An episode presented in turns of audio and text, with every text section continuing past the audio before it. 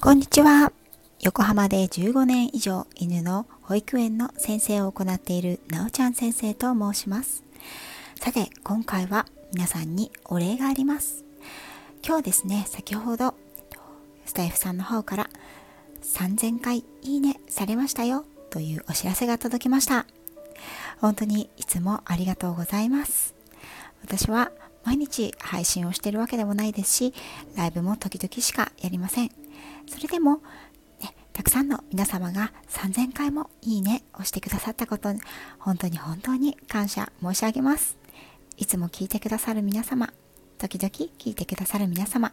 そして初めて聞いてくださる皆様、本当に本当にありがとうございます。私もなんだかんだとスタイフを始めて9ヶ月になっています。ね、スタイフの世界、私はとっても大好きです。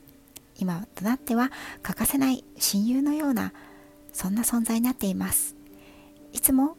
お伺いする皆さんの声が聞こえないと寂しいなと思ったり、今日はこの人の配信ちょっと聞いてみようかなとか、あ、この人最近聞いてないからまとめて聞きに行こうかなとか、知ってる方がライブをされていると、あ、誰々さんライブやってる、ちょっと顔を覗かせてみようかなという感じで、本当にスタイフを始めて自分の世界がどんどん広がって、とても新しい発見や気づきがたくさんありました。これからもどうぞよろしくお願いします。そしてですね、今回は私の人生大総ざらえとして前半と後編に分けて自己紹介も兼ねた人生遍歴を少しお話ししていきたいと思います。ね、誰にも有益情報は何もないですし、あのー、何をくちゃくちゃと自分のこと話してるんだっていう感じもあると思うので、あの、こちらでプチッとあの切っていただいて構いませんからね。ね、なおちゃん先生って一体どうやって育ってきたんだろうとか、ね、どうやって今の感じになったんだろうっていうのが興味がある方は、ぜひぜひそのままお耳を拝借できたらと思います。さて、私はですね、5代目浜っ子です。私は、えっ、ー、と、この地にですね、私のひいおじいちゃまのおじいちゃんが、あの、江戸からこちらに来たというふうに聞いております。そこから横浜の地でずっと商売を営んでおります。自営業の父、専業主婦の母、2人の弟を持つ長女であります。ね、小さい頃から頑固で、ですが人見知りをしない明るい性格でマイペースだったと母は言われます。えっ、ー、と、有名なね、あの、有名だというか、自分のことだから有名も何もないんですけど、よく聞かされていたエピソードとしては、幼稚園のね、時に、と年長さんで、次、小学生になるという時にですね、園長先生と担任の先生に母が呼び出されまして、あまりにも私には協調性がないので、このまま小学校に上がると集団生活大変ですよ。今からみんなと何か一緒にやることをあの鳴らしてくださいというふうに言われたそうです。どんだけマイペースなんでしょうね。そこで母が返した言葉が、それもこの子の個性ですから。困るのは私ではありません。自分が困ったら自分で何とかしようとするでしょうと答えたそうです。ね、この母にしてこの子ありっていう感じですよね。そんなサバサバ系の母に私は育てられて、ね、あの、父もね、まあまあ厳しい人ではありましたけれども、何一つ不自由することなく大きく育てていただきました。えー、うちはね、あの、もう典型的なザ・昭和、ザ・亭主関白の家でしたので、父の言うことはもう絶対、白も黒、黒も白、という感じでね、彼を中心に世界が回っているというようなザ・昭和な家庭でございました。ね、えっ、ー、と、私はね、小学校に上がっても歩みにですね、えーと、社交性は、社交性あり、協調性なしと書かれる珍しい子供でありましたね。私が小学校2年生の時に、えっと、今の町内に越してきました。そして新しいマンションに引っ越しをしたんですが、このマンションはペットが飼えるということだったんですね。そこで私はもう連日のようにペットが飼いたい、ペットが飼いたいと言って、ね、その辺にいるあの野良猫を拾ってきては、あの、この子を飼ってほしいと言って、親にダメと言われて、泣く泣く、あの、里親探しをするっていうことを3、4回繰り返していましたね。その後、ハムスターを飼ってもらったんですが、何を間違ったのか、つがいで飼ってしまったために、どんどん増えて、あの、親戚一同、親戚一同もこの辺に住んでるのでね、親戚一同、友達一同、果ては小学校に寄付をするというところまで来て、最終的にはハムスターは二度と飼いませんという誓いを立てさせられました。で、それで最終的にワンちゃんを飼ってもらうことができたんですね。で、このワンちゃんが私の運命の分かれ道で、当時近くにあった捨て犬処分場ですね、畜犬センターと言われるところから、自転車のカゴに入れて連れて帰ってきたことを覚えています。とっても可愛らしい子だったんですけれども、とってもビビリ屋さんで、とっても気が小さい、あの、純雑種でしたね。ですが、丈夫で、16歳まで私たち家族と一緒に過ごしてくれました。私が小さい頃ですね、祖母が、母方の祖母なんですけれども、幼稚園の近くに住んでおりまして、この祖母がまあ犬が好きな人で、えっと、犬も猫も好きなんですけれども、私が小さい時にラフコリー大きなね、大型犬を飼っておりました。ラフコリーを連れて時々と幼稚園の迎えに来てくれるんですけれども、私はそのワンちゃんに乗って帰ったと祖母に言われたぐらいです。小学校、えー、とは地元の小学校に通っていました。私が小学校5年生の時に突然私は母親に中学受験をすると宣言しました。ね、なぜ中学受験するなんていきなり突拍子もないことを言い始めたかというとですね、当時私のあのクラスに、えっ、ー、と、とってもこう、やんちゃな女の子がいまして、その子のお兄ちゃんっていうのが、あの、地元の中学で一番の札付き悪でしてね、あの、とても有名だったんですね。で、その中学時代もかなり悪くて、県下では有名な悪い学校だったんです。あの、当時ね、校長先生を生徒が刺したということで全国版の新聞に載るぐらいのあの学校だったんですね。で、えっ、と、二言目にはね、私はその女の子に、あんたなんて中学に行ったらお兄ちゃんにボコボコにしてやるんだから、してもらうんだからと言われたんですね。で、私はそれは絶対避けねばなるまいと思って、私は中学受験して私立に行くからあんたなんか関係ないわよというふうに、全く勉強もしないのに言ってたわけです。そして、小学校5年生になって、あの、これはさすがに勉強し始めないとまずいと思って、あの中学受験をすると言い始めたんですけれども、ね、まあそれまでも勉強も好きじゃないし、成績も良くないし、ね、そんな子がいきなり中学受験すると言い始めたので、もう家族はてんてこまいですよね。ね、父は私に怒ってですね、女なんか勉強できなくていい。男を見る目だけ養っとけとか言ってね、もうあの、どっかの元オリンピック担当大臣も真っ青の男尊女卑のねあの、家庭満載だったんですけれども、そんな風に言われながらも、なんとかなんとか、あの、中学受験ね、あの、引っかかってもらってて、1個を受かったので、そこの学校になんとか入ることができました。中学、高校は中高一貫ののんびりした学校だったので、まあ私は遊びほうけて、のらりくらりとあの過ごしていました。ね、その頃はもうとにかく二次元、二次元、二次元でしたね。本はもちろん小学校の頃から大好きで、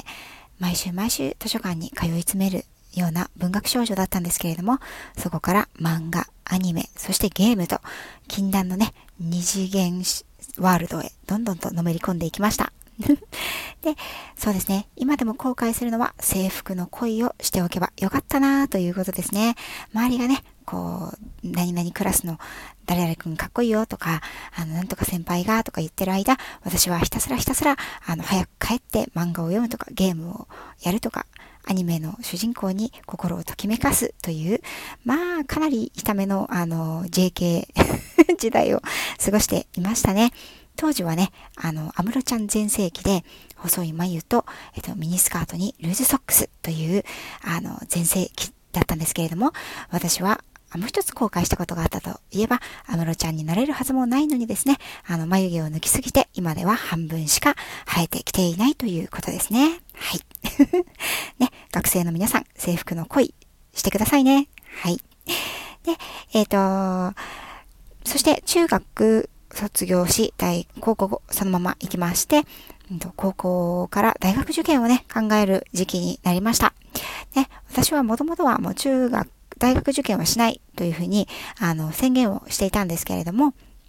あの、中学の頃から私はね、犬の仕事をやりたいなと思っておりまして、で、高校になってその思いはね、ますます強くなりまして、盲導犬訓練士になる専門学校に入りたいと言ったんですね。まあ、そうしましたら、親の方から、そのね、17、8の美空でね、一生の仕事を決めるなんてちょっと早いんじゃないかと。いろんな、大学に入ってね、いろんな世界を見て、いろんなお付き合いを、ね、人との、まあ、男女変わらずですよ。通して、もう少し広い視野で見て、自分のやりたいことを決めたらどう？というふうに、あの、アドバイスをもらったので、大学にじゃあ行ってみるか？ということで、大学受験をすることになりました。ね、あの、お世辞にもね、あのこう、成績がいい方ではなかったので、うん、あの、勉強するの嫌だなと思ったんですけれども、その時にね、父からアドバイスをもらいました。それは、社会に出たら自分の努力が報われるっていうことは、そんなに往々にしてスムーズにね、あの結果に結びつくってことは少ないんだぞと。だけど、勉強っていうのは、あのすればそれだけあの自分の肥やしになるし、あの、それだけね、成果が目に見えてわかるものだから、1年間死ぬ気で、お前が自分でどれだけ努力をできるのか、そして自分が努力したことに対してどれだけの成果が出るのかっていうのを学生のうちに知っておくいいチャンスじゃないかというような感じでアドバイスをもらったんですね。私は単純なので、それを真に受けて、そうか、じゃあ1年間だけやってみようとまあ、ちなみにうちは留年と浪人は禁止をされておりましたので、1年間死ぬ気で頑張って、どこまで、あの、できるのか、やれるのか、やってみようというふうに思ったんです。で、結果として、まあ、あの、志望校に受かったんですね。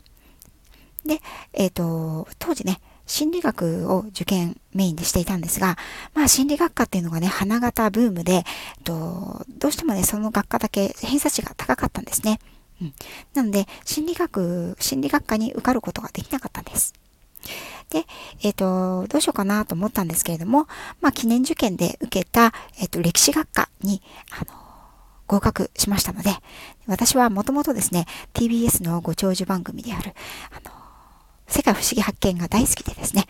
いつか、あの、動物の仕事じゃなかったら、ミステリーハンターになりたいと思っていたので、こう、世界のね、歴史とか、そういったものにもすごく興味があったんですね。で、またですね、予備校で、あの、受験科目に世界史を選択したんですけど、予備校で出会った世界史の先生がとっても面白い先生で、もっと世界史を詳しく知りたいと思うようになっていったんです。その結果、ふっと思いついた、あの、歴史学科、ね、受験して合格したので、まあ、全く就職にには役に立たないだろうな、と思ったんですけれども、まあ、それは抜きにして歴史学に進むことになりました。でね、じゃあ大学に入って歴史を真面目に勉強していたかというと、これがこれがまたそういうわけではなくて、落ちてしまったんですね。受験にではないですよ。恋に落ちました。ね、遅すぎる初恋。ね、あの、入学と同時に、ほぼ入学と同時にですね、1ヶ月以内に一目惚れを、あの、ある男の子にしましてそしてね、あの、3回振られて、4回目でね、あの、お付き合いをしてもらうことに どんだけストーカーなんだっていう感じなんですけど、あの、していただきまして、4年間、ね、まあ正確に言えば5年間、その彼とはお付き合いをさせていただきました。もう大学時代の私の思い出といったら、彼との青春時代とバイトに明け暮れたということですね。ね、歴史の勉強はどこ行っちゃったんでしょうね。はい。そしてですね、えっ、ー、と、いよいよ大学4年生になりまして、ね、もう、あの、みんなが就職活動でわたわたしている時にね、私もなんかしなきゃいけなそうな雰囲気になって、あの、親にね、リクルートスーツを買ってほしいという話をしたんですよ。そしたらね、うちの、あの、親が怒りまして、就職なんてね、お前いつでもできると。ね、お前はやること、やりたいことはないのかって怒られたわけです。えーって リクルートスーツ欲しいって言って怒られるってどういうこと？みたいな。で、あの、父はね、あのー、自分もえっ、と、大学を卒業して2年半、オックスフォードのね、語学校に留学して、あ、ケンブリッジか。ケンブリッジの、えっ、と、語学校に留学しておりましたので、ね、子供たちには留学をさせたいと思っていたんですね。なので、留学はしないのかって言われたんです。私はね、そんなに英語も好きではなかったですし、留学したいと思ったこともなかったので、うーんと考えて、じゃあ留学をする代わりに世界一周させてくれという感じで、世界一周の、あの、案を出したんですね。